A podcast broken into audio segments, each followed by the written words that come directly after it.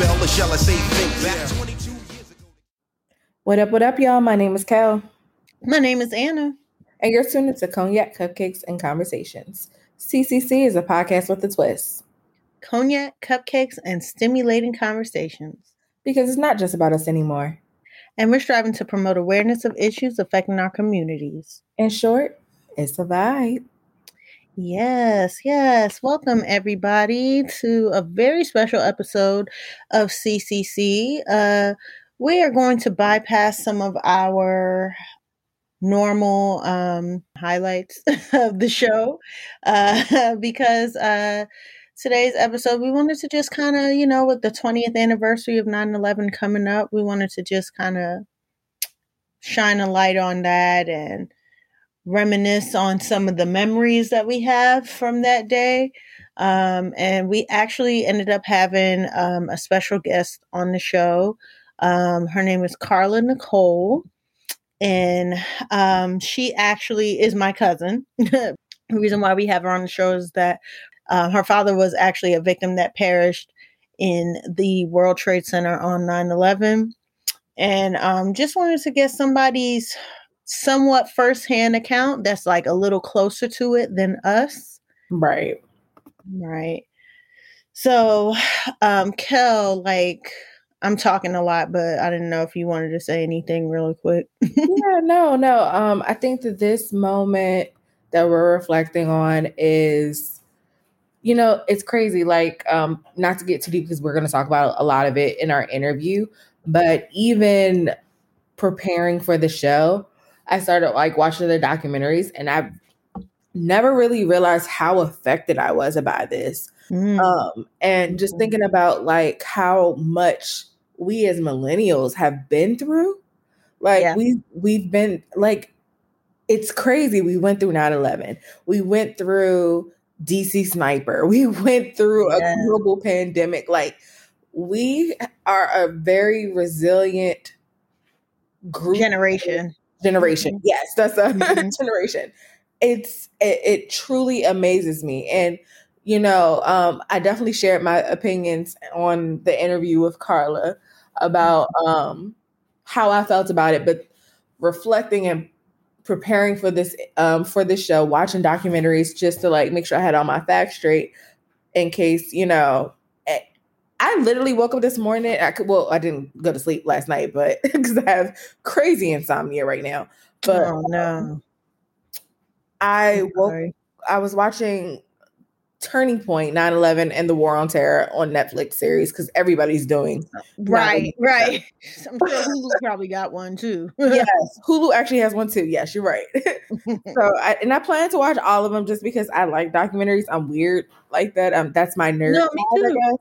I like it too. Side note, you know that the Wu Tang show is back. Yes, I I do know that. That's on my my to do list. Yes. for season two. Um, but yeah, like, and I just could not stop crying this morning watching the documentaries. And I was like, yo, this did not affect me this much as a teenage. like, Yeah, as a teenager, I had to think about how old I was. Why is it just now hitting me? And I'm like, damn, we went through a lot. It was emotional. Like I, I, I can kind of relate to that because when I watched the Spike Lee thing, and again, like you, I won't delve too deep into it, but his documentary that's on HBO Max 9-11, um, it's NYC epicenter is 9-11 through 2021 and a half. And it's about like how New York was has been affected tremendously by COVID, by um, Donald Trump becoming president and Mm-hmm. who Donald Trump was to New Yorkers. Mm-hmm. Um, and then it goes all the way back to 9 11.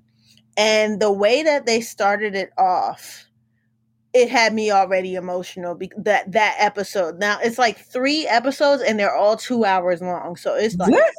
donkey long. Like you, you probably gonna have to watch that over two, uh, two, three days. Three days. Honestly, it took me three days to get through it.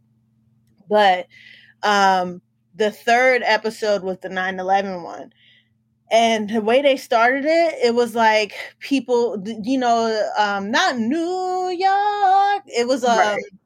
I it's the other one with the like the sailor boy singing and it's like musical like Welcome to New York. Like, yeah yeah yeah yeah it's like it's that famous song Uh-huh. and then you see them like they showing all the different parts of the movie where the sailor boys were and what it looks like now and so spike lee is excellent He is. He, he understands the assignment every single every time and even the music dennis was talking about how like the scoring like how he uses a lot of orchestra music where Mhm. it's like really strong and you could feel You can feel the feels, right? yeah you can feel the feels so he had that playing and he was showing when they were first building building the twin towers Oh wow. Yeah, like I was like, I've never seen that before. Like we talk about it, we see it, and we see it crumble. We even hear about the first bombing that happened in like what 93? 92, 93, yeah. Mm-hmm. Yeah, but we never. I had never seen clips and footage of the towers being built. Yeah, I've never seen that either. So Honestly, that- I didn't even know about the Twin Towers until well, okay. Yes and no. Like I've heard you seen the skyline, yes, is kind of, but I didn't know what it Right. was Right. until it happened. I think most people that was for a lot of people unless you knew someone who worked in there or whatever, you know, or you lived there, you probably didn't know much about the towers like that. Like I didn't know much about the Pentagon, you know. Right. So um but yeah, not to go off on a tangent, but like that was really deep and I was like, man, this makes me kind of emotional already just seeing them building this Right. only to see how it just crumbled. And let me tell y'all, if y'all, whenever y'all watch it, if y'all do watch it, prepare yourself because he got like angles. He had angles, and he had different parts. He he was talking from. It was mostly the black and brown perspective, which was And I love that. I love Yeah. the fact that it's that. it was woo like all of those different things was most mostly black and brown perspective but of course white people too but um because they were heavily involved obviously as well. Right, right. but he also got the perspective um he got the perspectives of the first responders he got the perspectives of the people that were working he got the perspectives of the journalists that just happened to be down there. You know and everybody lost some he even got the perspectives of the pilots like people that worked for because a lot one of the planes was united airlines. Hmm so he even got the perspective of people who were flight attendants and they all like lived together in the same house and it was black people. Mm-hmm. and they black and brown people. And they knew the pe- some of the people that was on that plane Mhm. like why just it was just like the emotions man like right. the emo- like breaking it down for like the person that was like the head um what's the person that uh is like the super or whatever like they, it's not a super but like the head person in charge of like janitorial stuff I, I and i'm really minimizing his role Mhm. um by default accidentally no disrespect but like whoever had the keys to all the rooms like how he was able to bring the some of the firemen and the police officers upstairs to unlock the doors when when the fires was going on and just talking they they had pictures of firefighters that went upstairs and obviously never came back.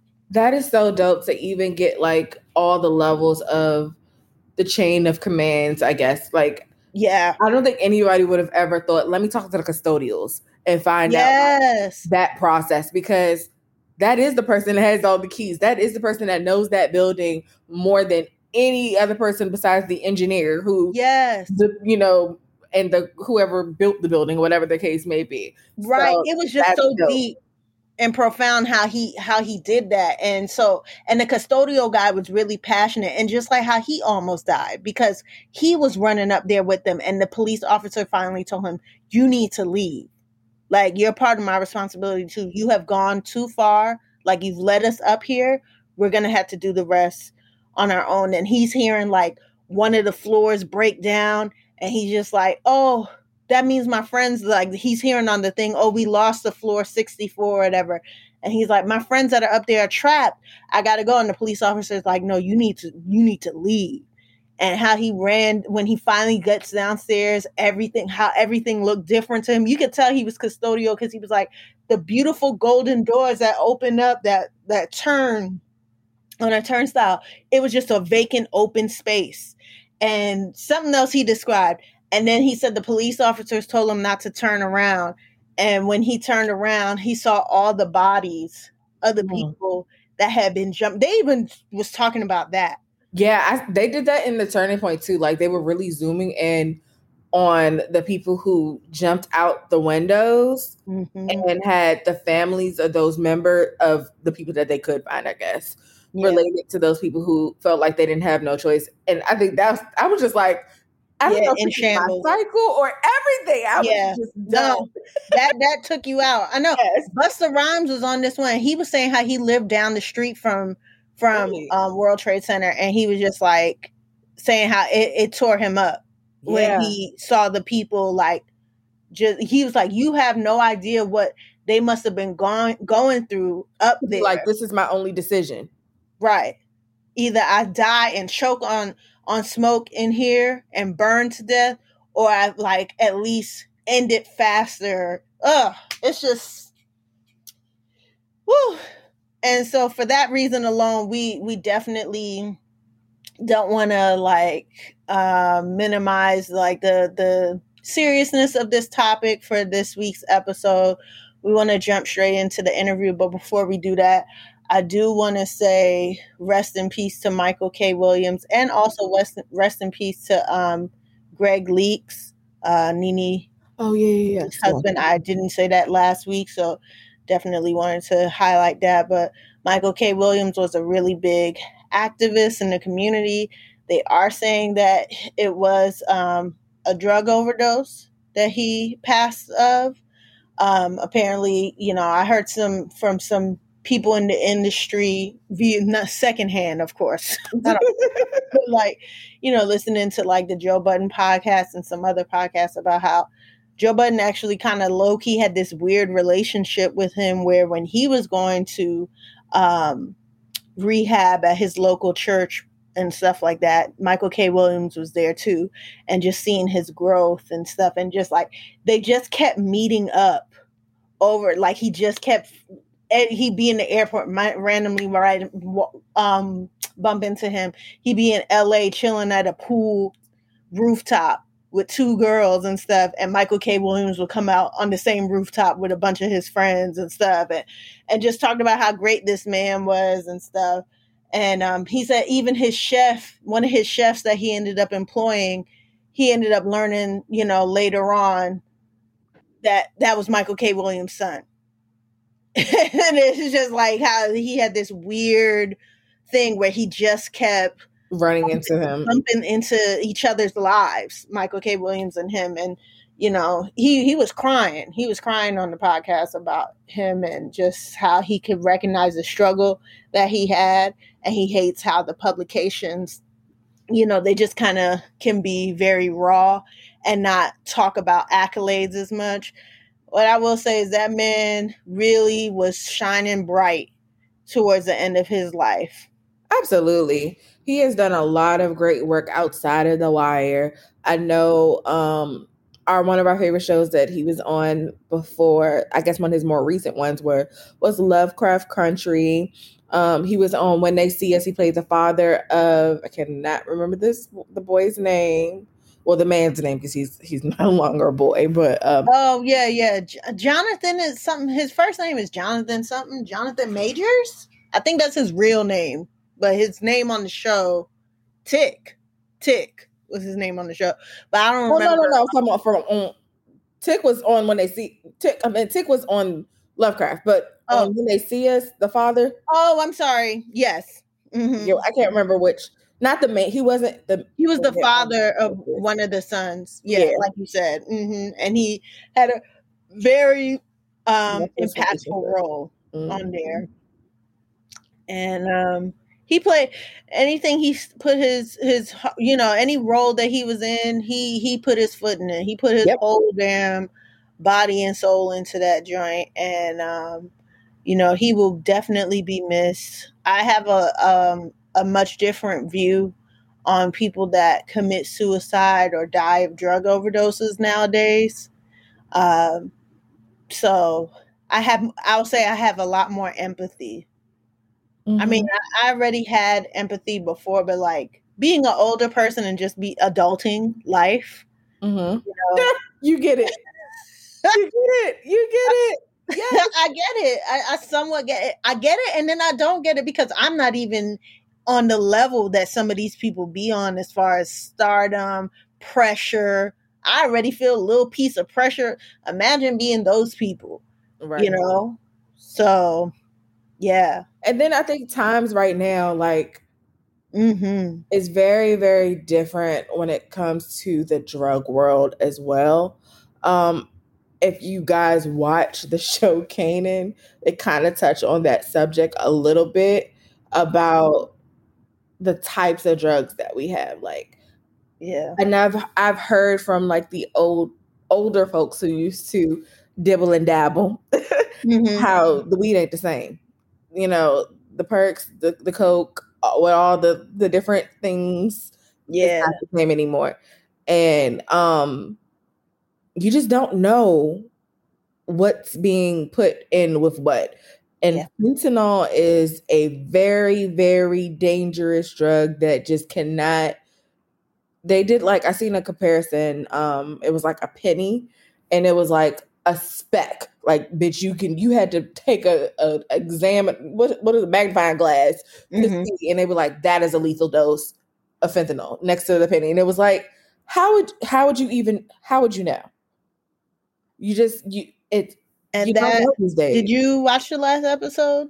of Canaan? Yeah. Yeah. Mhm. And you see how tiny those little mini tiny spoiler alert, how tiny those little rocks were yeah. that they had that killed people. I'll just leave at that just in case Instantly. nobody's seen the episode yet. Right. Instantly. Instant. Instant death. Instant. Mm-hmm. I did see they used like I said, you I'm a nerd, so it used to be really and I'm gonna tie, wrap this up real quick. But I Yeah. used to I love watching documentaries, and it was this documentary on um I think it was called like Dope Fiends. I can't remember what I feel like it was Netflix. No, it wasn't Netflix. It had to be like Hulu or something.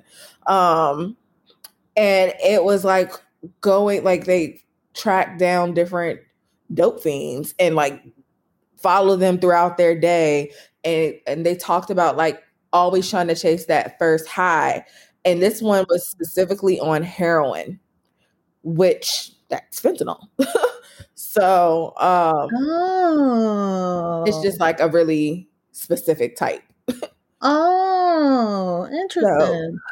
and with heroin it, it's it's a thing where from from what i've watched in the documentaries i i don't know and i don't want to right, right, right. but from what I, from what they said with heroin, you'll never get a high like that first high, and Mhm. and that's the thing that they always chase is that that specific one, and you never know if that's going to be the one that's going to take you out. So it's it's just like this, like for those people who like to live on the verge or on the edge, it the adrenaline, I guess, Yeah. it's like, oh I gotta have it. You gotta know yourself too. If you know that, you know, like a lot of, especially in the black and brown community, we have addictive genes. And Mhm. I think we need to talk more about that Yeah. as as like with youth so they can know and be prepared. Like maybe certain things I just know that I can't do because my family has a history of having an addictive gene. So Mhm. I just know that I'm not going to go anywhere close to certain things. You got to know your limits. Girl, I know my limits. I know with weed, I, I that's probably it for me. Right. Drinks right. and That's weed. it. That's all. Drinks and green, and and really, even with the green, like I had to be very careful. I mean, I haven't done it in so long now that I'm pregnant, but like I have to be very careful with that. I'm kind of sticking to CBD because, uh, oh well, post pregnancy, I'll be probably engaging in that. I don't know. Does that transfer to the baby? That's a whole other conversation. We gotta get reset wellness back on here, um, because I don't want to transfer CBD to the baby, but I would just wait till after you If finish. it comes, the baby down. No, okay. just finish breastfeeding. Just yes, no, I'm joking, kidding, kidding. no, um, no, but like, uh, you know, with, with the THC, like the it's the psych, the what do they call it? psychoactive Mhm. piece of weed that um be fucking me up. It really does. It takes me too far, and I just have not gotten a grasp on what is my right dosage. Yep. And I don't know if I ever will, honestly, because it's such a manhandled thing now. Not man made, but manhandled that I would have to get it from a specific the closest I've gotten to that is um reset wellness. Shout out to them. Yep. Um and even them like I think I went too far sometimes w- with a brownie or a gummy and then it just kind of tore me up and then I was like, all right, I got to just stick to the CBD. Yeah, you know, for, for all of our LA cultured uh, people out there, because they are like queens and kings of micro dosing, like that's what they do. Mm. Y'all need to hip us. Let us know how that works. yeah, microdosing could be a thing for me. But all that, all, all that LSD, I don't know if these things still exist, but LSD, heroin, uh, obviously not crack. Um, but what's some of the other? I think it's LSD that they be doing in the Burning Man and all that. I ain't got time. I ain't got time at all to to engage in those psych. Oh, shrooms and the shrooms. Right. I just think I'm just gonna leave this earth, you know, not anytime soon in the name of Jesus, but I'm gonna leave this earth without trying the rest of those things because I just I don't know, you know, now they got the ayahuasca. Mm-hmm. I just I don't think it's for me. I don't think No. And I, I mean, I understand like the different health reasons behind some of these things as well. Um, and I know that the doctors are really looking into bringing back the psychedelics. I know back in the 70s, they had a really big push for mental patients to Yeah. do psych uh, psychedelics. And from I've been hearing more rumblings about how they're about to bring back that study. And I'm just like, yo, y'all, you can leave me out of that. Mm-mm. mhm. y'all I'm so good. take me to the king. Take me to the king. Right. Take Exactly. Take I me to the king. I can't. Yes.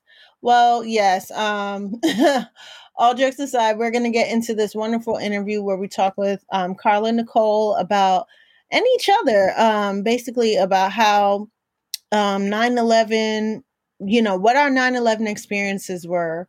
Hers was, of course, a lot deeper than ours. Um, and also how it has had a ripple effect in all of our lives. And um, you know, how she has been able to move forward after such a tragic loss because she was a teenager when her father passed and at a pivotal age she was like 17 about to go into college so um, without further ado here's our interview and we have a special guest on the show today. We have my cousin carla nicole on the show. She has been on this show plenty of yes cheers she has been on the show a couple times already. Um she was on you mo- might remember her um mostly from the episode that we did with um mothers what was that episode called again My Kel? experience, my black Yes. experience. Yes. yes yes and um we have her on for uh, she has a whole bunch of other accolades first of all not just being a mama she is fabulous as well um and uh, carla you go ahead and introduce yourself how you want to introduce yourself Okay, well, hello everyone. Um, as Anna Raquel said, my name is Carla Nicole. I um, I am a mom, of course, but I'm also a uh, decorated in psychology and forensic science. Um, used to work in that field, but now I am a stay-at-home mom to my wonderful babies who are five and two. And um, and I'm a wife, so three children. Yes. Yes.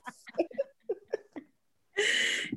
That's a good one. So so that's so that's that. So you know we're just we're just shucking and surviving. Yes, indeed, indeed. And so um, today's episode, as you may have heard us earlier in the podcast, mentioned that we're just kind of recounting our time with uh, 9 11. Um, Carla's father, in fact, uh, my uncle Rudy, was a victim who perished during the pe- attack on the World Trade Center on September 11, 2001. But he, of course, was so much more than that. And she will definitely expand on that. But first, we wanted to um, just recount that day and what happened to each of us or how we experienced 9 11 that day. Of course, uh, Carla's experience will be much more impactful.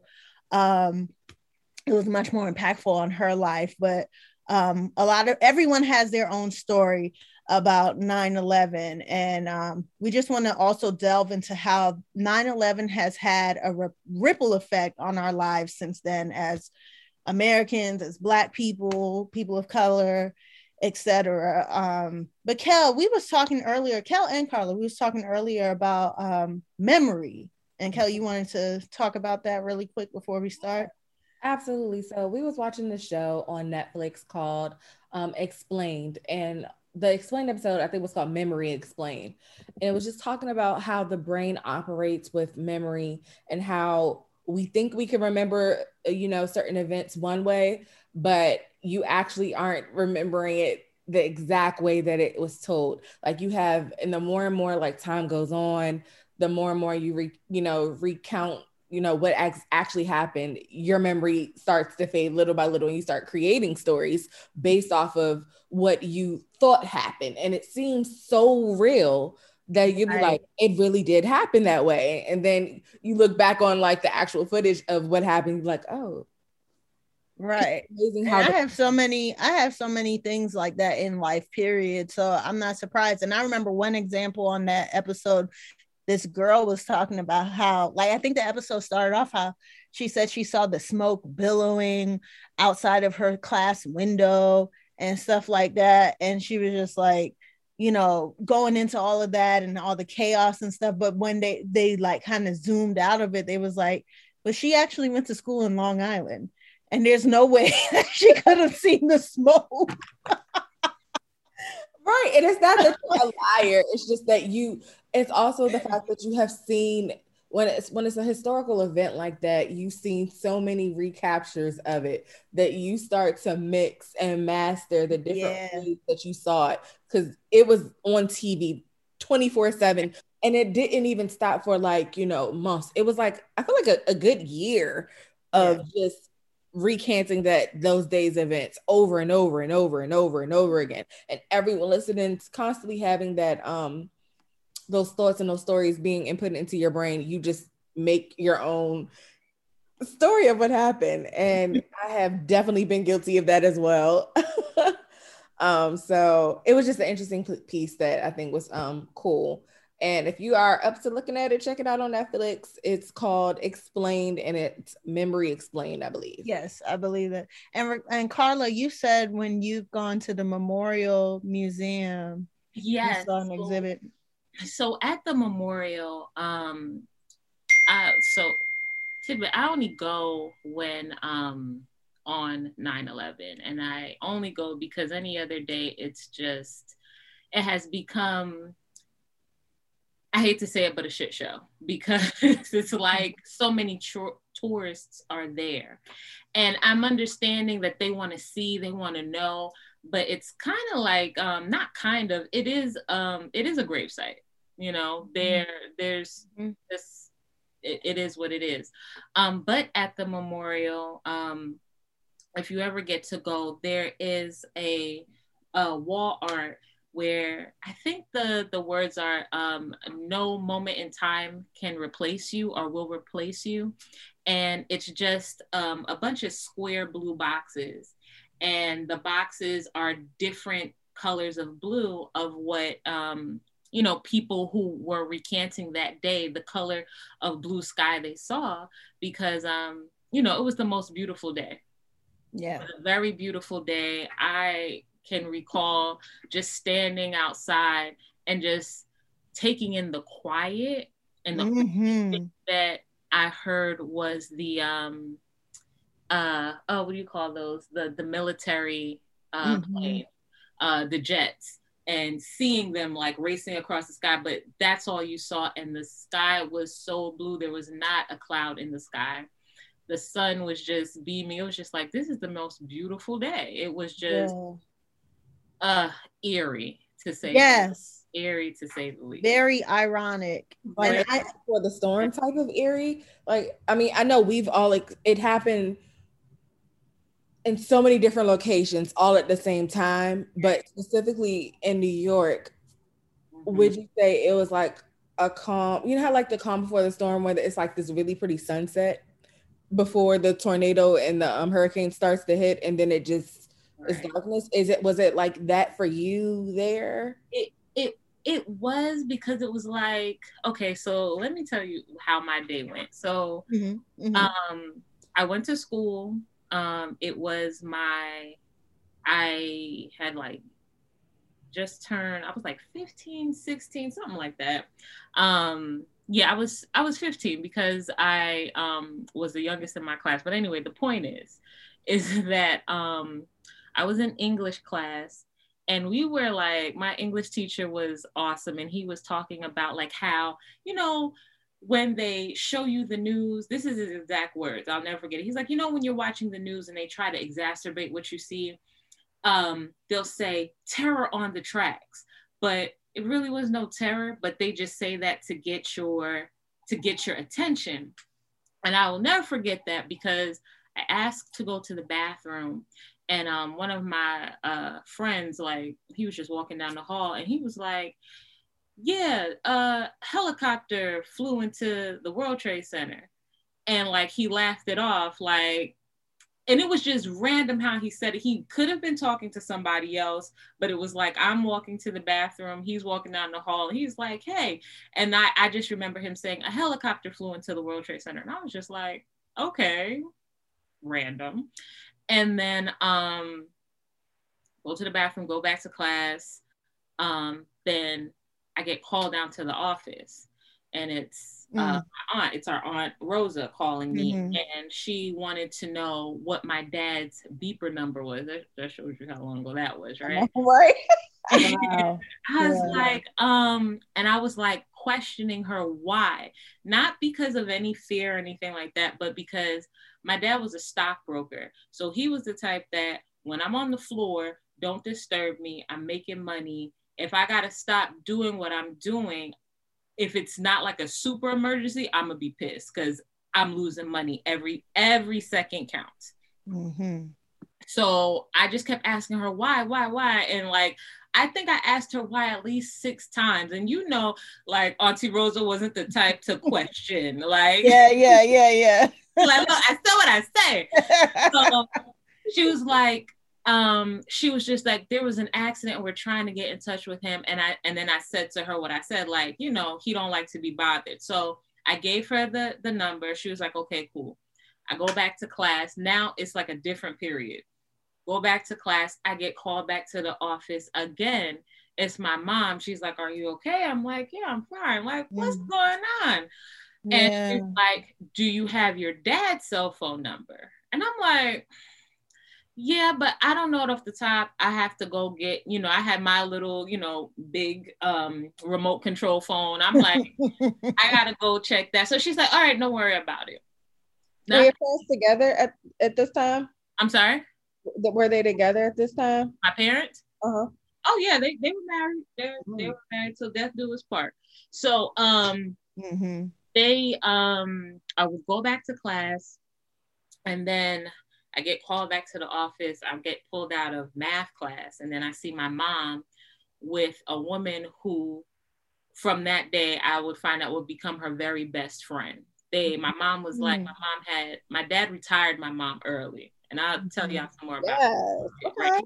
He retired her. She was like 50. My mom is 72 now. So Yeah. he retired her. So she said, "Oh, I'm gonna go take computer classes." So he was it. She was taking the classes, and this lady Mhm. comes with her, and I'm just like, "Who this? Who this?" And she's like, "Um," she was like, "Get your things. We gotta go." And I'm like, "Why? Like, what going on?" And Yeah. so she was like, "Um."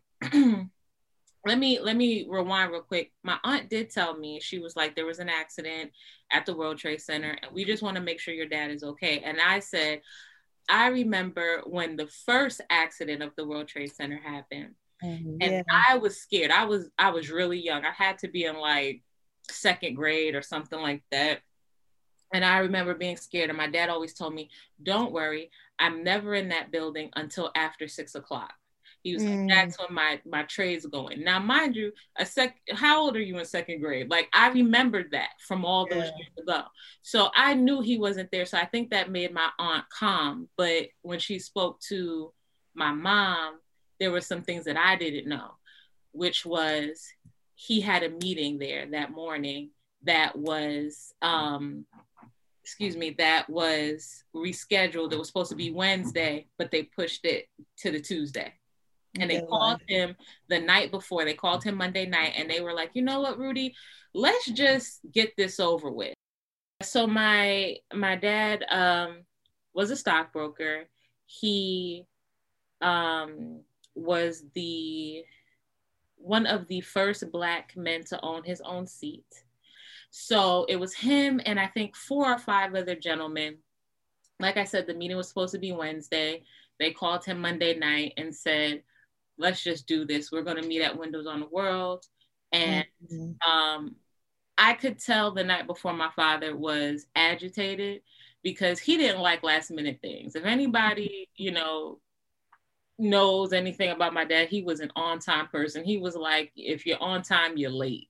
Mhm. And so he just, he was the type of person because he knew he was trading with different companies like Japan and stuff like that. He'd be up at four o'clock in the morning. They used to call him the shark on the floor because he he didn't miss.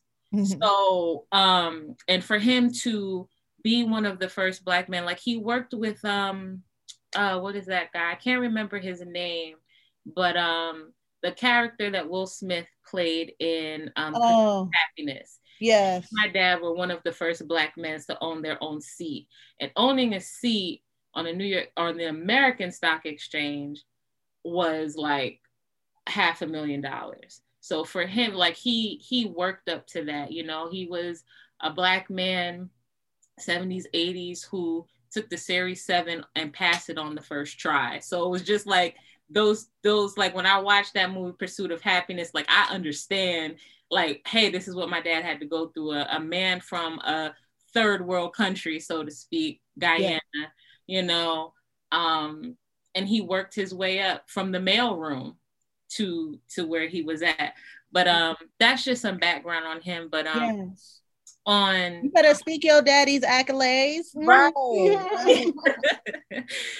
and his name is in other places. Um, all all the memorials that they have across the world, his name is on that. So that you know that makes me happy. At least people can see his name, and um, you know you'll see it. It'll say Eustace uh, Rudy Bacchus, and um, that's my daddy. So, Mhm. um, but as far as the the day goes, like um, my mom came and got me. Um, she was just like I could I could see the the panic on her face, and I was like, you know, being who I am, I'm I'm very like nonchalant, laid back. I was just like, what you what, what's the problem? Like, come now. I just want to live like, you know, it's it's my Mhm. senior year, you know, I, I'm doing what I want, you know, I I too too I talked. Like, you know, I'm just like, what's the problem?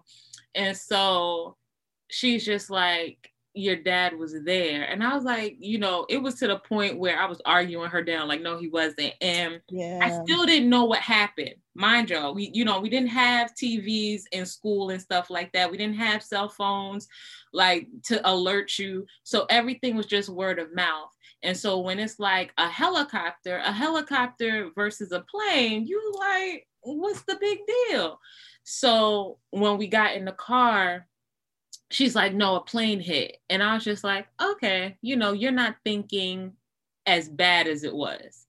So when we got home, um, it's all on the news. It's it's hard to get in touch with him because the towers were the main, the central hub for all cell phones, beepers, everything.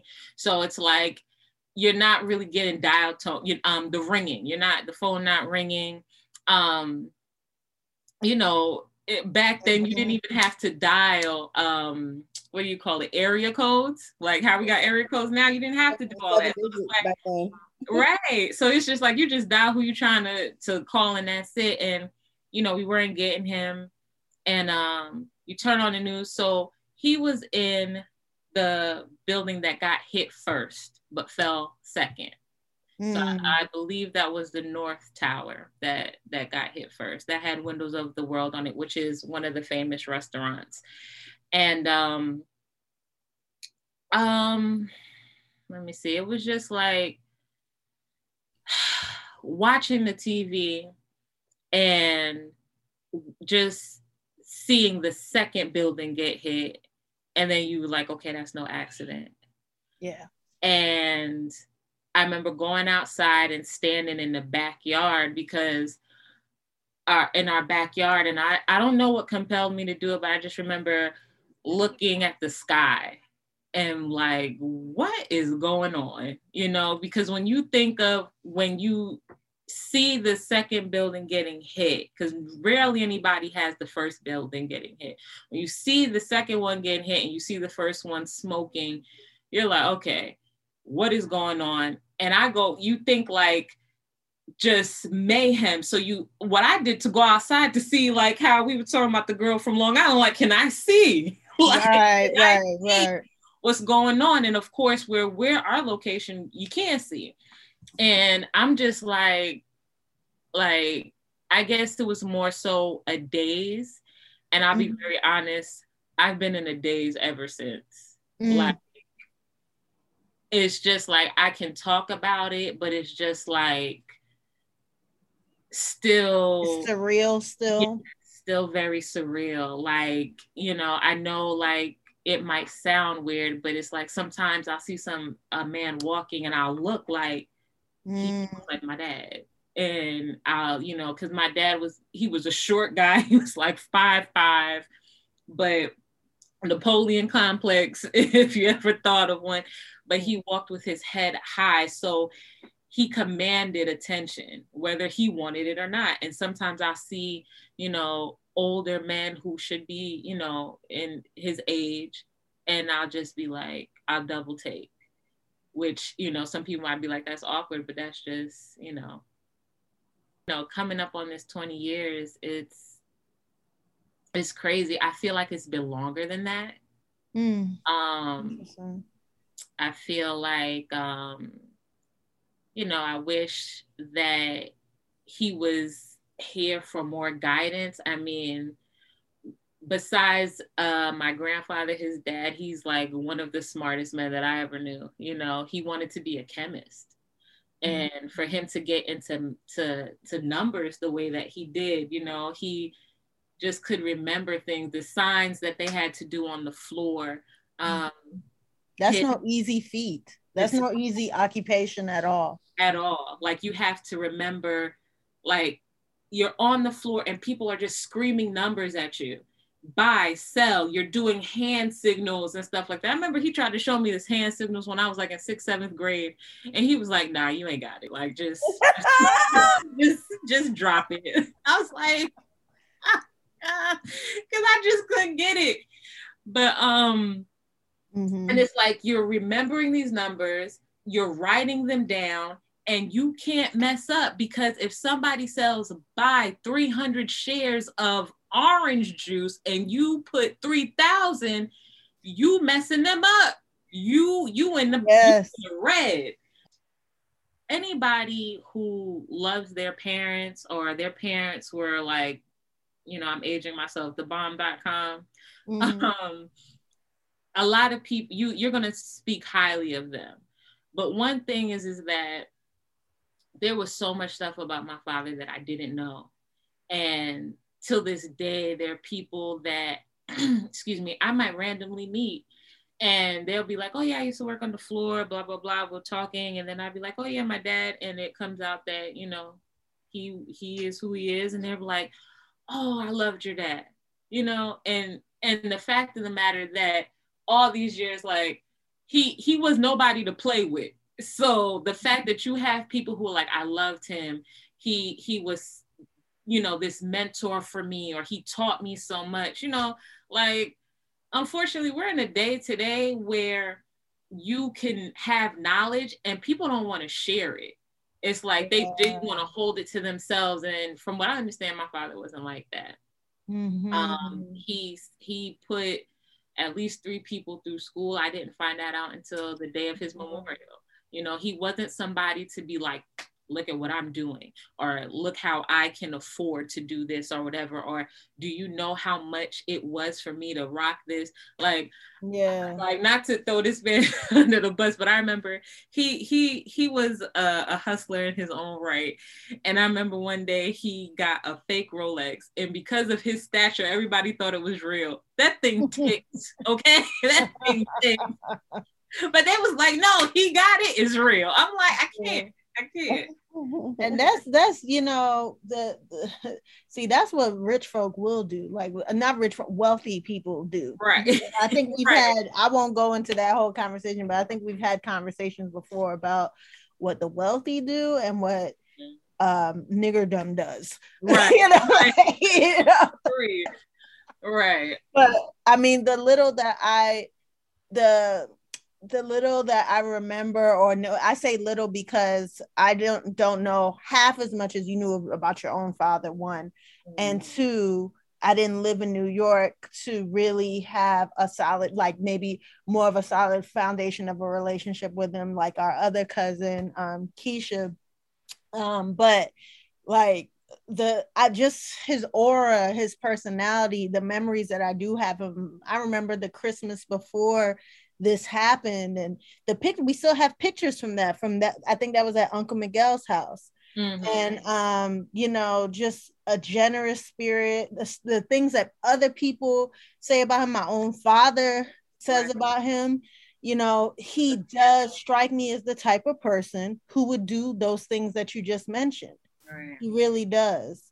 But um, I mean, before I even get into I guess I could briefly touch on what happened for me that day and Kel, you too. And then Carla, I want to get back to I guess how the ripple effect somewhat. You kind of already touched on that a little bit, but for me that day, I'll try to keep it quick.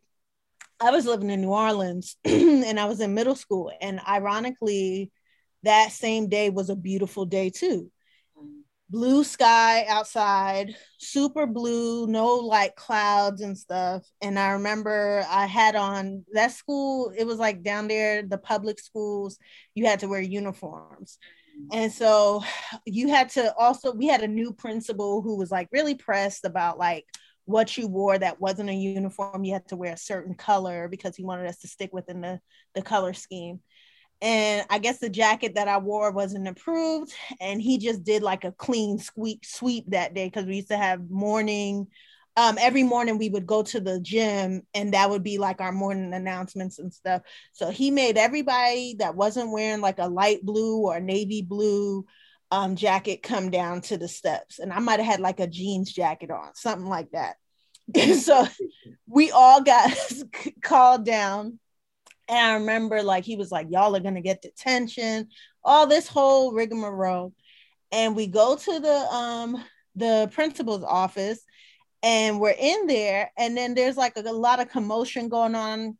Couldn't remember too much of that, but I just remember them saying, Go back to your classrooms, go to your first period class. So we was like, okay.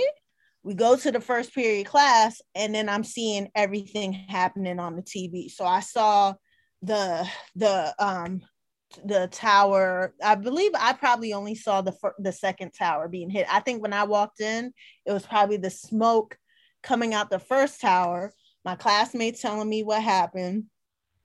And then after that we're just glued to the tv like there's nothing uh, no curriculum going on. That's it. Then the second one happened. And then it was like oh snap. So it was kind of like a lockdown. Like they kept us in the school I started worrying about my father because he was still in the military at that time. One of the little the gym teacher in one of my other periods was saying like, you know, they could come here and and because then we started finding out about which I'm sure Kel will get into from the DMV perspective, we started finding out about the Pentagon. And so he was like, you know, we got one of the biggest ports in in the states, so they're probably gonna blow up the um, port. I was just what the hell? And I knew my dad had to cross the ferry at that same port for work, so I was just like, oh my god, you know, all my friends that had military parents were in shambles. Mm. and then we finally get home and my dad was like still at work and then like the first thing that happened is my mother and my grandmother telling me what was going on with uncle rudy mm-hmm. and then being on the phone with auntie probably more so auntie rosa because i'm sure auntie juana was in the throes of trying to get information and just hearing everything that was going on and thinking of you and thinking of auntie juana and i was just like telling my friends like you know my uncle was in the tower and they haven't been able to find him and we were just holding out on hope like maybe you know because it's such a large explosion maybe he made it out and was one of the people that was walking across the brooklyn bridge you know all those things was going around in the family like maybe he just hasn't been able to get in contact with somebody and so we just kept holding out on hope um, and that i'll say that was that day um, Kel, you want to share real quick? Sure, yeah. I had a similar story to you as well. I do remember it being a really pretty day as well. Like I remember walking into the school, like, blah, blah, blah, whatever. And I think I, like you, didn't see the first one happen, but I saw the smoke from the first one. And I was in my Spanish class with Miss Kavanaugh. And I remember, and it was weird because, like, we don't even watch TV any other time in school. So randomly, like, I don't even think I knew that we had access to regular, not cable, but you know, regular TV so that we can actually watch the news. Television, right? Right. So I remember my teacher, she like was crying. She had like tears rolling on her face, her face is red. And she's like holding her face, she's trying to contact somebody on her phone. And I'm just like, what is going on? Trying to understand because it was like a lot of emotion. Like people outside the classroom, people walking in the hallways. It was just a lot going on. So then I'm starting to realize, you know, what's going on, or whatever the case may be kids are like, we're going to be on lockdown because it's DC, we're too close, da, da, da, da. Right. And so many kids, what I learned from y'all, so many kids here had parents that worked in DC. Right. And the chaos of trying to get people said it took them hours, hours to get home. Right. It did take them hours to get home. So then it was like the um the, the principal, I guess, was trying to make sure that everybody stayed in their classrooms. Nobody leaves parents were at the door. People were parents were complaining because like when we did have the opportunity to switch to our next periods or whatever, you can see the long line The parents was like, I'm going to get my kid. So like parents was like not having it. My mom being one of them came up to the stairs to grab me out of class because she was not playing no game. it's weird because I don't. She must have came home early that day because she got to the she got to the, the school really really quick, and my dad was still at work as well. Mm-hmm. So I think it was like one of those commotion things. Like we just did not know what was going to be the next thing to happen. Like for it to hit two towers, for it to hit the Pentagon, and then was it Boston or Pennsylvania? Pennsylvania. Yeah, Pennsylvania. Yeah. Um, it was just like you just don't know. Like this day has just been going. It just that one in Pennsylvania was supposed to hit the White House, right? Yes, I think that's what happened. Yeah, it was supposed to hit the White House, but it ended up somehow hitting Conspiracy theory. right, right, right, right. right. They said that the people what the story I used to hear about that one was that people fought were able to like wrestle the person right. down and then it went into the grass. Like unfortunately, right. you know, it's like a suicide thing right happening. Um, right. For everyone involved. Um but yeah, I mean, uh, how would you say, Carla, that this has um, had a ripple effect on your life as best as you can share? Mm, wow. Um, well, trying to find myself, you know, if I'm being transparent as possible, trying to find myself. Um, you know, I my my dad was very big on education and doing well in school so it was like you know if i brought home a c it was a hard c it wasn't like oh i know you could do better like i remember bringing home a like a D in English, and he was like, "You can't speak English? Like, what's the problem?"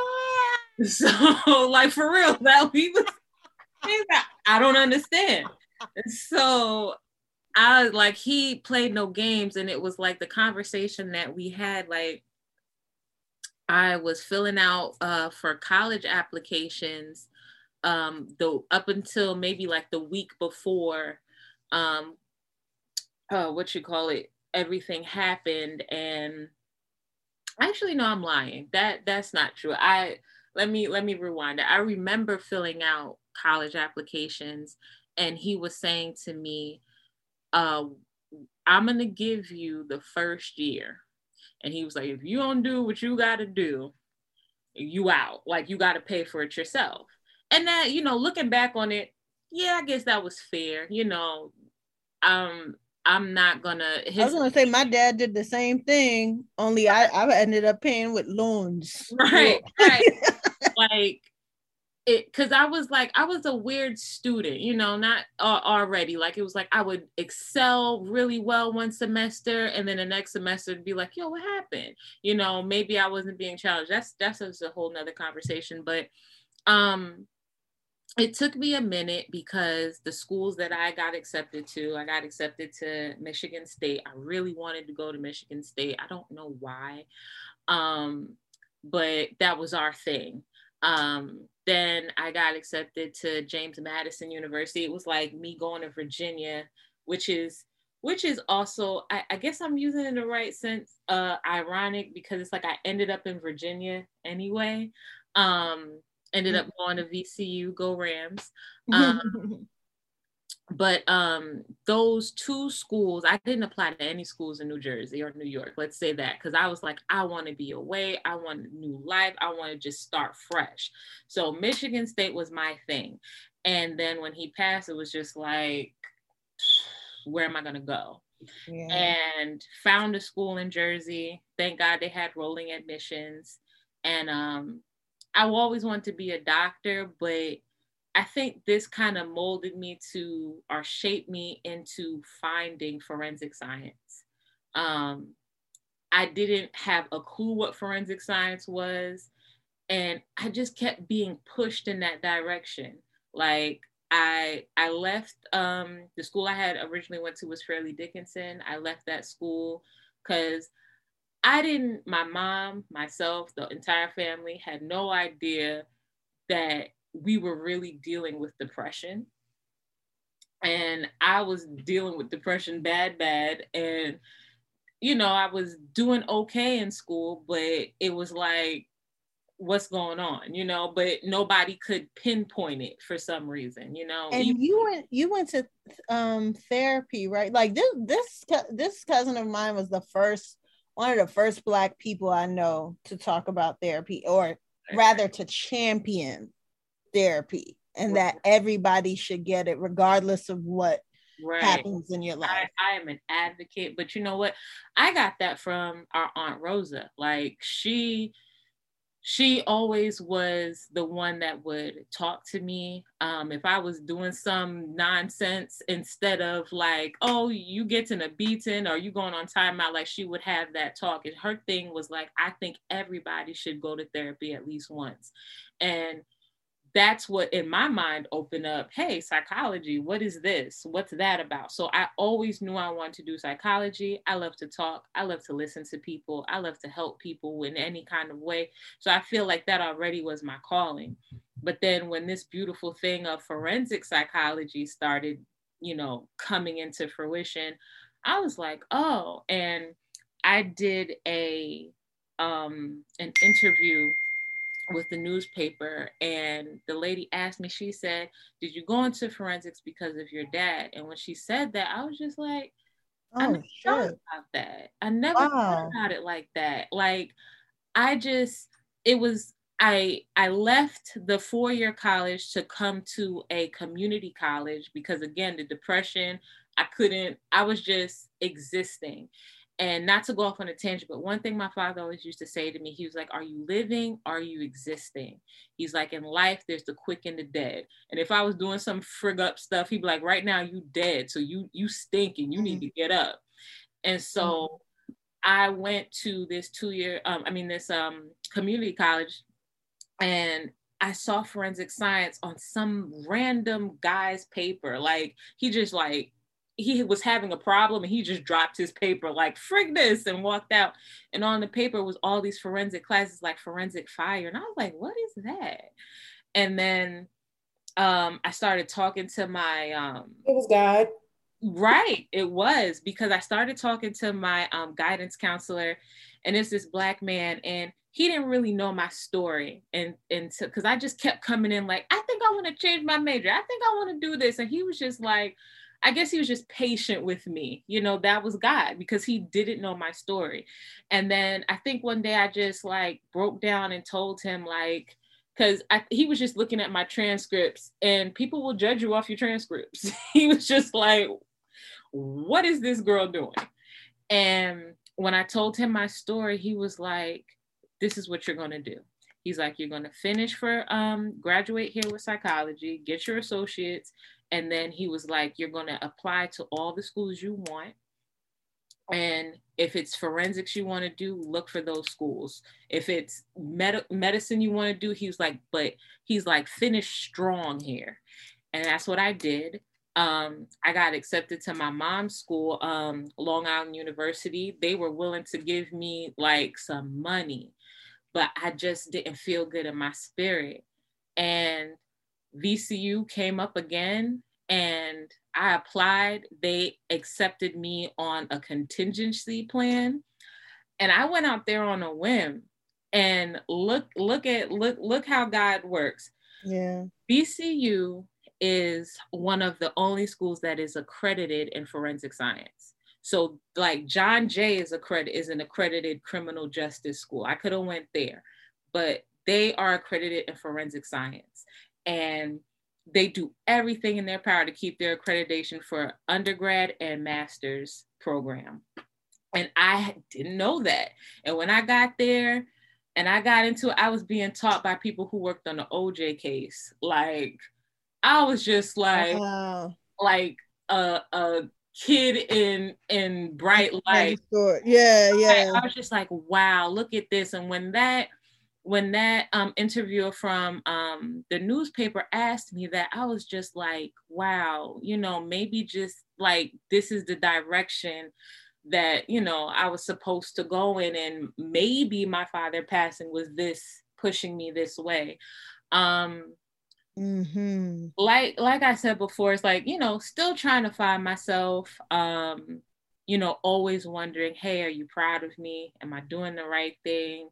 You know, with my children, my children, my mm-hmm. oldest, my son, he he says some of the like most shout out things and it's just like mm-hmm. that's my dad um, he he smiles like him mm-hmm. he um it's just it's just amazing it to watch and you know i try to keep his memory alive by telling them like this is who he is this is who he was and you know just keeping that generational um keeping it through the generations because i want them to tell their kids and so on and so forth because yeah. i think you and your husband do a great job of that of thank you keeping thank him alive you. and even in your home you have pictures of him and taking them to learn about him on nine you know 9-11 of past 9-11s uh, before covid lord. Right. Uh, you know the, the, crazy thing about that is that you know my dad he was always the one to take pictures. He wasn't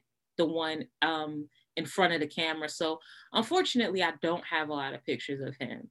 So everything that i have is is of memory and any little picture I find of him, sometimes it's like from the 70s or something, but I'll I'll hang that up, blow it up or whatever because I don't want his physical features to disappear as much as the stories that we tell them to to resonate as well. Like this is who we're talking about.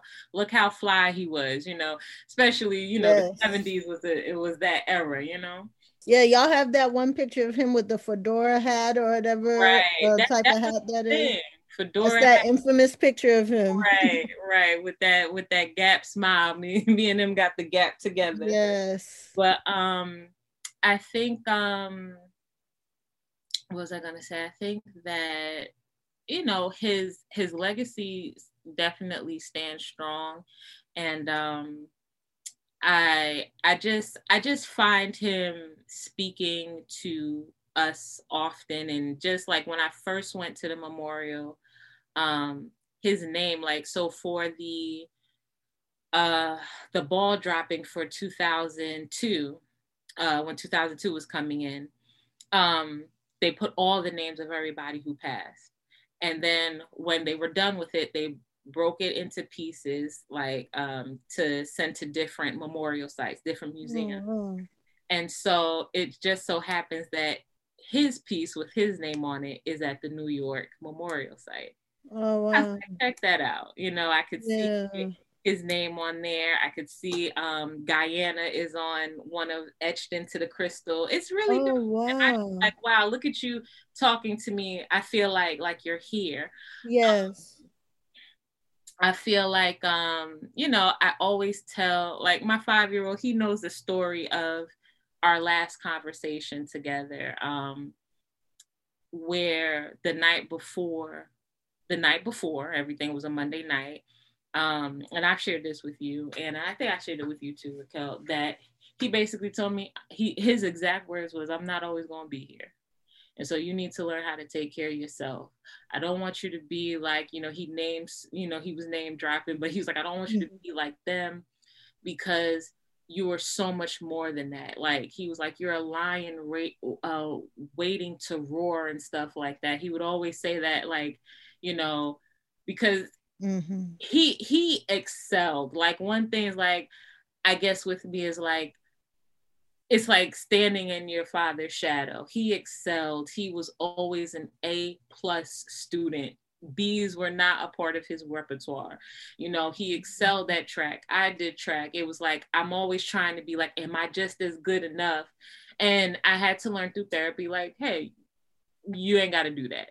You know, you you know, you don't have to be him. You know, um, you be you. You you set your own lane and you're not a failure you know what i mean those those Yeah. kinds of thoughts would go through through my head but um you know him just having that conversation with me um telling me about waiting till the last minute being on time everybody that knows me knows lord jesus i am not on time for nothing i will i will be late to my own funeral and Yes. You took the words out of my mouth. Right. look and and that's the joke i always say look i want to be have me at least 30 minutes late to that that bad boy so people can laugh Yes. Yes. um But that's you. That's part of you. that's that's you. that that's make makes me me but um you know um i don't know anything else you wanted to know about him or Um, excuse me this is kind of a um random question. I meant to ask it earlier when it was probably a little more relevant. Because I really feel like I, I really feel like just ending it here because I think that message was so Right. special. Do you um did you I remember when you was about to go to school or maybe you was switching schools and I was with you and you was going to like the scholarship people or something. Did they give scholarships to the students, the kids of the children of um parents and do you think they still do that for like I don't know, people that are like babies, like that comedian Pete Davidson, his father was like a firefighter so- and he died at in the 9-11 thing. So I wonder and he was like a, a young child when it happened. right So I wonder if all like how far back they went because like the infants of that day were are now 21 or uh, excuse me 2019 or Yeah. whatever. yeah they're they're they're grown um so there's two things i want i want to say um the- so the first thing is um they did give i did get scholarships but a, a lot of my scholarships were academic um that i did receive uh, Mhm. the ones that 9-11 did give um they more so went to first responders children and stuff like that really? they didn't really like set aside anything for civilian victims. Hmm. Um, there is there was one that gave a scholarship for four years, um, a four year scholarship. It was the only one I knew about, and I believe it was called Voices of 9 11 or something like that. Mm. And um, they did me clean. You know, I was able to get books and stuff like that. But um, with the journey that I went through with life in school, it was like, the four years was up. I was like, but wait, so you know, thank God for grants and stuff like that. right, right. But um, that was it. We did get, you know, like um, American Red Cross. They helped with bills and stuff like that. But Mhm. as far as a lot of funding and stuff that they had, a lot of that went to first responders, uh, firefighters and you know um, police officers who perished and stuff like that unfortunately their families and then we came second and third Mhm. unfortunately but um like i think i think for my, my dad again he was a stockbroker so he he thought smart you know he he prepared himself this is Mhm. something for people um Yes, I was gonna ask you that ne- that next. So go ahead. Mhm. people who don't know get life insurance you know you'll have some people who say oh there's no need for life insurance okay so if you are the average american you're not a wealthy american you're not the rothschilds or anything like that rockefellers you don't have money like they do to just have enough abundance to have a funeral and to leave money to your children get life insurance one of the things my father did was double indemnity. That meant that if he passed away in an accident, whatever his insurance policy was, you got double that. So if your policy is $50 and you die in an accident, your family's getting $100.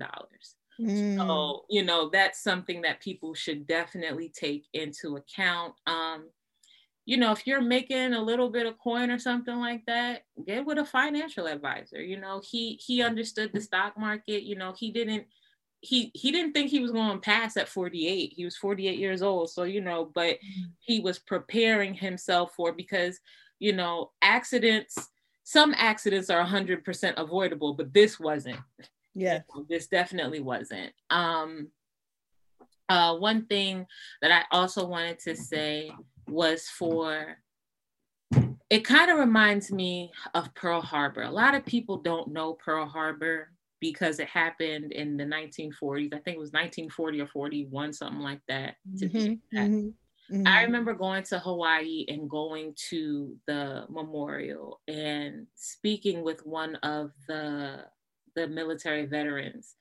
And I, I know he's he's done going on to be with the Lord now because he was old. Mhm. The way he was expressing his what he saw and what he envisioned that day is like I was trying to be there with him. And it's like that's kind of how like I feel now explaining it to people Yeah. Weren't there in that moment. It's like he was like, I could hear the breaking in his voice, the tears in his eyes. And here's this, you know, this white man trying to tell me, like, you know, don't forget, don't forget, showing me stuff like, look at the water. Like, um, I don't know if you went. When I went, no, I'm trash. Um, No. I did. I did. They wanted us to go.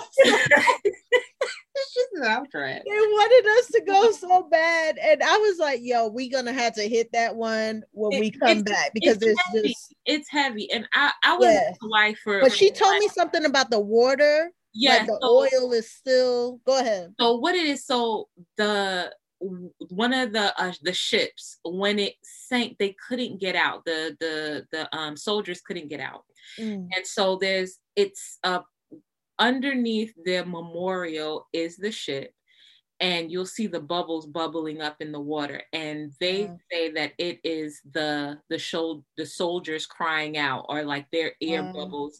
Till this day, it's still bubbling. 1940 whatever, 1941, I believe.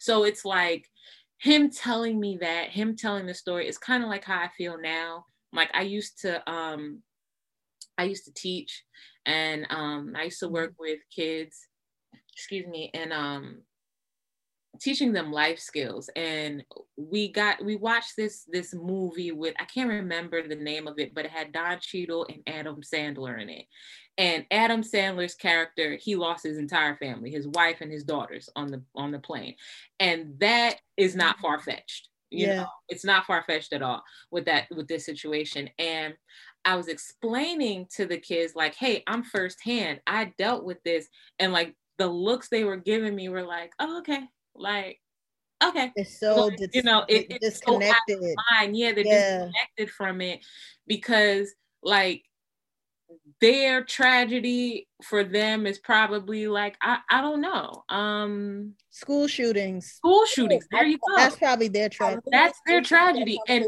and even go What'd ahead you say, Kel? I said I literally just had that conversation with Eric when we were watching the thing. He was like, "Why are they? Why are we still talking about 9/11?" I was like, "What?" At first, it was like a knee jerk reaction. Like, what do you mean why Right. are talking about it? And like he was like, so I explained, you know, why we were talking about it or whatever. And he was like, you know, your generation, y'all are just so brutal. And I was just like, look at your generation right now. Right at we're in right now. right and it's like he he doesn't he doesn't understand because he hasn't physically been affected by a school shooting like what has he physically been affected by so there's not a lot of uh children in this generation I, what do they call this generation um Uh, Z. Z, Gen right. Z. there's nothing even even the kids because you could be born in the same decade and experience things differently. Child, like like all our little cousins, right. KK, Ren, all of them. right like They are they- they straight 90s, but like if you were born in 84 like like beyonce beyonce was born in 81 she's 40 i'm not i'm not 40 I'm Right, not, you know what i'm saying but right. her her like we might have had the same kind of experiences but then there's like that five year later like 89 Yeah. 89 to 81 that's a totally different you know what i'm saying so Mhm.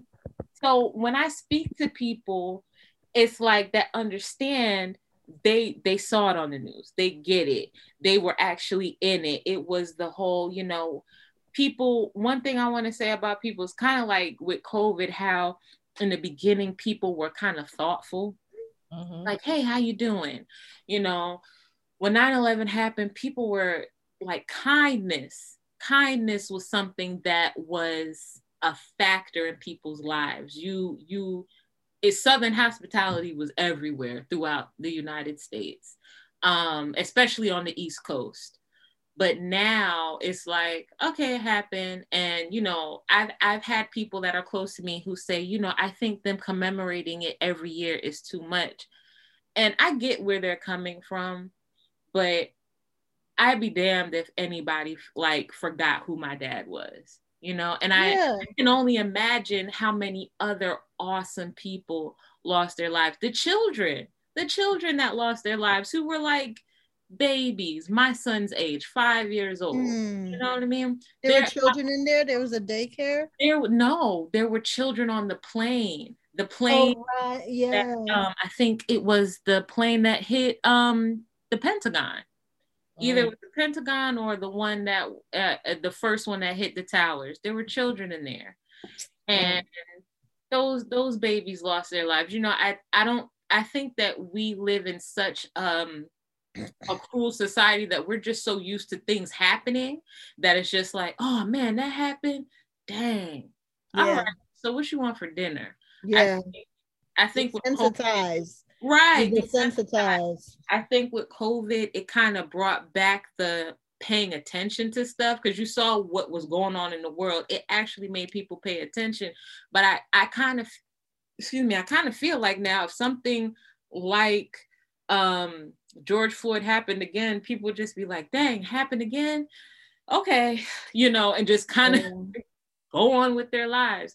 So that's kind of like how I feel with 9 11. I feel like people, you know, that weren't directly affected, like you and me, you know, Kel, you're affected because you know us. But other people, like I, I, when I was in school and I met people, it wasn't something that I would tell people because I didn't want you to be like, hey, that's Carla Nicole. Her dad passed. Like it took people years to find out. And it was like, even some that knew right away because it was like the day would come and or was coming and I started acting funny. It was like I have to tell you Mhm. because I'm acting like a pure bitch and I need to explain why I'm so standoffish. They would be like, dang, and it was like you saw the sorrow, but they can't identify, you know?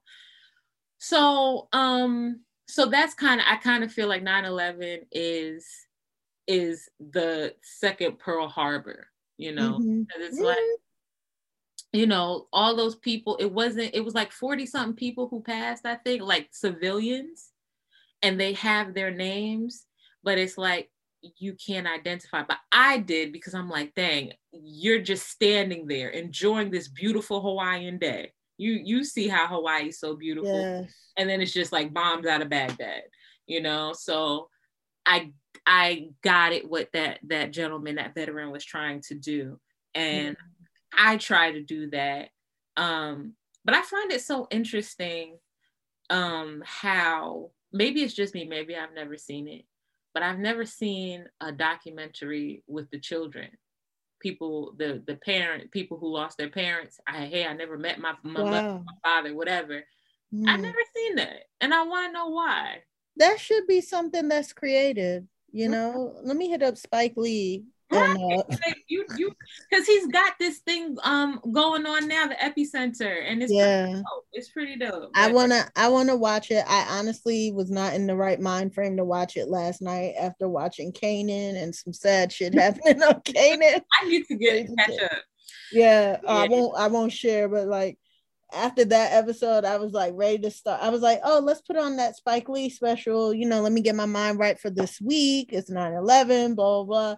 And I saw the first episode was about the, the COVID and the, the the that dark time in like June last year when we was doing all the protesting and stuff. And I just was like, Not all right, let me try. Say it. Okay.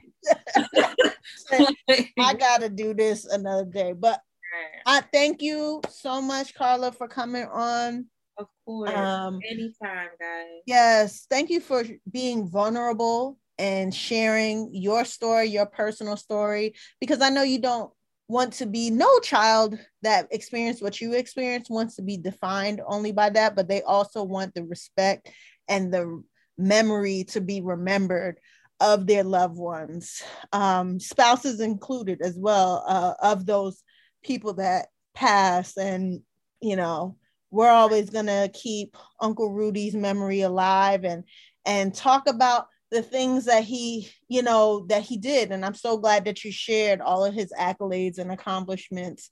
You know, so many people hear about a black man at the World Trade Center and they may think, unfortunately, oh, was he a janitor? Oh, did he work as a chef? No, no, no. he was much more than that. Right. Top notch, top stockbroker.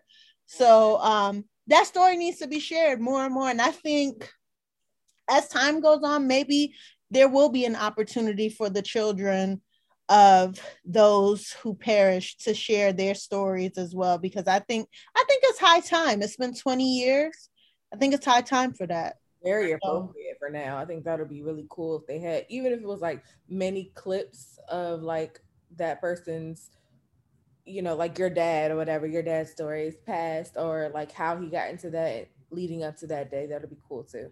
I don't know if they can do a version of that, but it would be cool. Yeah. 'Cause I, I remember Uncle um Nigel and him feeling like he needed to when when the so-called war on war on terror was coming up. That's a whole nother conversation right there. But I remember Um, yes I remember him feeling guilty because he wasn't over there. yes And I was just like, you you can't feel that way. you know? yeah that's funny you remember that he He talks he remembered. talks about that a lot because he and that's a conversation we probably will have when we do the other portion of this episode but that is something that he talks about because he retired shortly after 9-11 Mhm. and that's how we ended up moving to maryland Right. he didn't re-enlist and Same he always says that Same that he should have been over there Right. My my Meanwhile- well. i'm grateful because you know, who knows? I mean, I think our uncle Alonzo, he went over there. Mhm. So, you know, it didn't it's not a death sentence, but it I'm uh, he uh, retired shortly after that too. I think after he went over. right. So, it was yeah. like it, it was just like God God knew what he was doing because like I said my brother I think he he got out like right before all mhm. of this happened and you know as as a family you know because we're we have so many connections to the military as a family it was just like look at how all of the men and women who are decorated in the family in the in the military like they Mhm. either it was like their last like their their they was coming up to their contract was done yeah or they were just like oh i'm not gonna do it no more and then this happened so, uh, you know, but uh, definitely salute to all the men and women who were over there fighting the war on terror and continue to do so because here we are again. Yeah, it hasn't ended. It hasn't. But thanks again, Carla. Thanks for having me. Um, it was awesome. Thank you for letting me share my story. Of course, anytime, boo. Yes. So I love y'all for free. yes, we love you too. Thanks again, Carla Nicole, for joining us. Um, I did forget to mention earlier, we did talk for a while in the beginning of the episode, but um, I know during the epi- during the interview we kind of discussed um, how uh, I had mentioned, oh, wasn't the plane that crashed in Pennsylvania? Wasn't that one of those the the, the fact that the staff on the plane crashed the plane? And I think she has said there was like a conspiracy theory around that, or she kind of like alluded to it. I was watching the Spike Lee, the same Spike Lee um, documentary, and he had somebody from United Airways that was on there, um, not on that plane, obviously, but he was with one of the staff or like he knew the staff and stuff like that. It was one of his friends on there. And he was talking about how looking at the plane and knowing the large size of the plane, he doesn't believe that the plane crashed. He believed it was shot down. That's the same they- thing they said on the turning point. They um I can't remember the exact person. It wasn't the airline person, but it was um the guy who was with the president. He was um Mm, guy what his role was. He was like, honestly, I don't I had a question. Was it us? Because he did give the order to shoot down the um any crafts that was in the air because you know it was like a no-fly zone at, at one point because we didn't know like yo what is about to happen like are we all just about to have bombs dropped on us like bombs Right. Like we didn't Right. know so much unknown yes, so much unknown. Um, like yeah, what was deep? Well, let me finish this real quick. Well, basically, they he felt he said that um he doesn't feel that the attendants crashed it um because um the seven I think it was a seven thirty seven or something like that um plane and he was like the debris that was left was so small for such a large plane. And there were planes like you said kel that were tracking or chasing that plane and then it was like all of a sudden the plane has crashed. And then i just thought about how deep it was that it was this whole narrative that those were soldier um those were heroes on that plane. They made it this whole thing like these heroes crashed the plane and blah blah blah like for that that was like the trade-off for us to remember them. But when i look back on that i'm like yeah so if they did fight the people and stuff what are the chances that they couldn't just land the plane? Facts. Unless the pilots were killed you know, yeah it's so, something so that much was unknown we, that we would never know that we will never know Yep. Yep. Another interesting thing on there really quick was that there was a lot of people that was on um ferries and boats getting out of Manhattan. They were like they took like 500,000 people. No. Yeah, 5 yeah, half a million people from Manhattan cuz all you ever see is like the pictures and the videos of people walking on the bridge and stuff like that. But like a lot of the people were stuck in Manhattan and they started jumping into the water or once the boats, the tugboats did come in, they started like throwing their babies down to the no on one the knew tugboat. like it was it's just it was it was madness Madness. you didn't know you were scared and i i guess i have a better understanding of why they don't tell us too much because niggas panic. Yeah, yeah, yeah, that's real. And um, I thought about how we talked on the podcast. I mean, on the interview about how you you said your son was like, "Why are we still talking about this?" Mhm. And how um, Carla was talking about how you know we look at Pearl Harbor and we're like yawn or whatever, or Hiroshima or something, and we Mhm. yawn and stuff, or D Day. But like, I felt it. Like you, how you got you said you was emotional. I felt it watching. It's, it's PTSD. Watching Yeah. it. I wasn't even there. I can only imagine the people that were there physically Mhm. there. So much love again to Carla Nicole for joining us and Mhm. being so vulnerable and sharing intimate details with us about her father's passing, and more importantly, sharing what an important person he was in his community and in the World Trade Center community as well. And I honestly, I was like, why didn't Spike Lee reach out to you?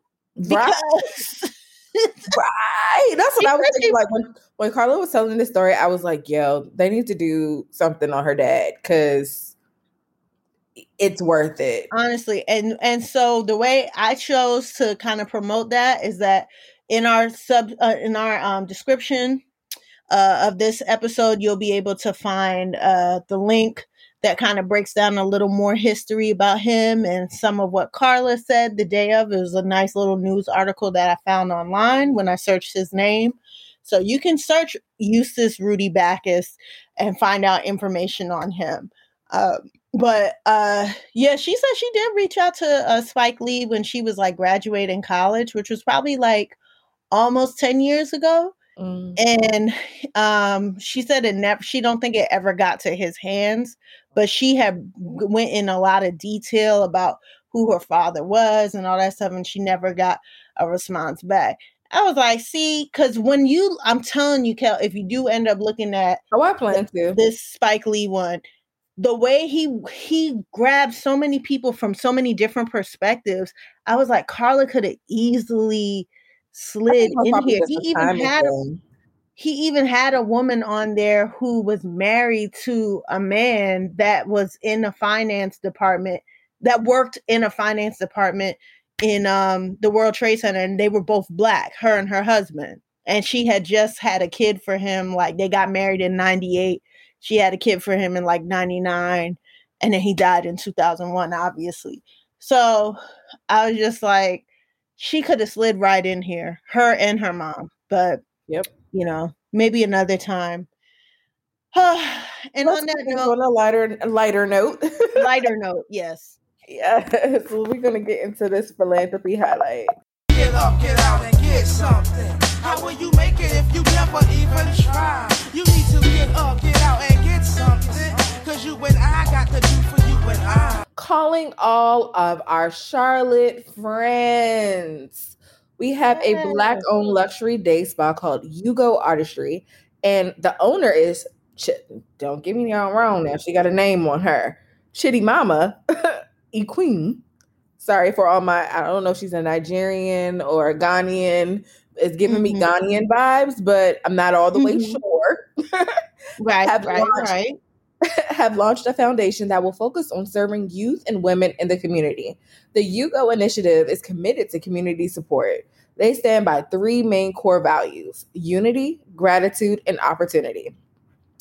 Ugo Artistry has developed a scholarship program for current and enrolling students attending local community colleges or gaining trade skills through a trade program. A lot of the applications are opening up for about $500 and it will begin in November 1st, 2021. So if you're a grad student out there, you need these coins, come on through with the come through. Yeah. As a former teen mother, Chitty Mama knows how much offered support and self care can help mothers and children in need. The Ugo initiative is excited for their first partnership with the Relatives, which is a youth crisis center that helps children and youth find shelter and support by serving as the safe place agency for the Mecklenburg, Mecklenburg County and the surrounding area. So, to learn more about their initiative, the Ugo Initiative, please visit them at ugoartistry.com slash ugo foundation Yes, yes, indeed. And I'm looking at it now where you have it in our notes. I wonder if it's Chidima. Oh, it might be Shadima. Yeah. Shadima Iquem Yes. Ugo. Yes. Love to our African people, our Nigerians, and tri- um, Lord, I was going to say Trinidadian. I know. I heard it. Yes, you know what I'm trying to say. culture. Yes, we love it. We love y'all for real. We love us for real. The whole diaspora for real. All right, y'all. Well, we don't have a last call this week because again, we know that this episode was super duper long. We love y'all for real, Monique voice. Uh, Monique voice. Um, if you made it to the end of the podcast, You were right. um, make sure that you follow us at Cognac Cupcakes and Conversations um, on Instagram and Facebook. and CCC Vibes on Twitter. Make sure you uh, check out our website at cognac cupcakes and conversations.com and make sure you let us know if you are interested in our game, our card game. Hit us up in the DM. Yes. Yes, we got we got the wild cards um, available for you to view. Um, I also just did that so I could add it as a highlight, but um, you can see it if you see it within the, within the 24 hours that it's up. When you listen to this, um, you'll be able to see some of our questions of the month. They change monthly, so we have like a slightly interactive. The whole game is interactive, but Yeah. like that's our ever changing, ever evolving portion of the game. So, um, so much more with that game to come. But in the meantime, in between time, take care of yourself, love on yourself, um, and love on those around you. Mhm. Give people flowers while they're still alive. Yes, prayers for everyone involved, and um, never forget, as they say, every year for 2011, um, for 9/11. And until next time, peace out, y'all. Bye. It's a vibe.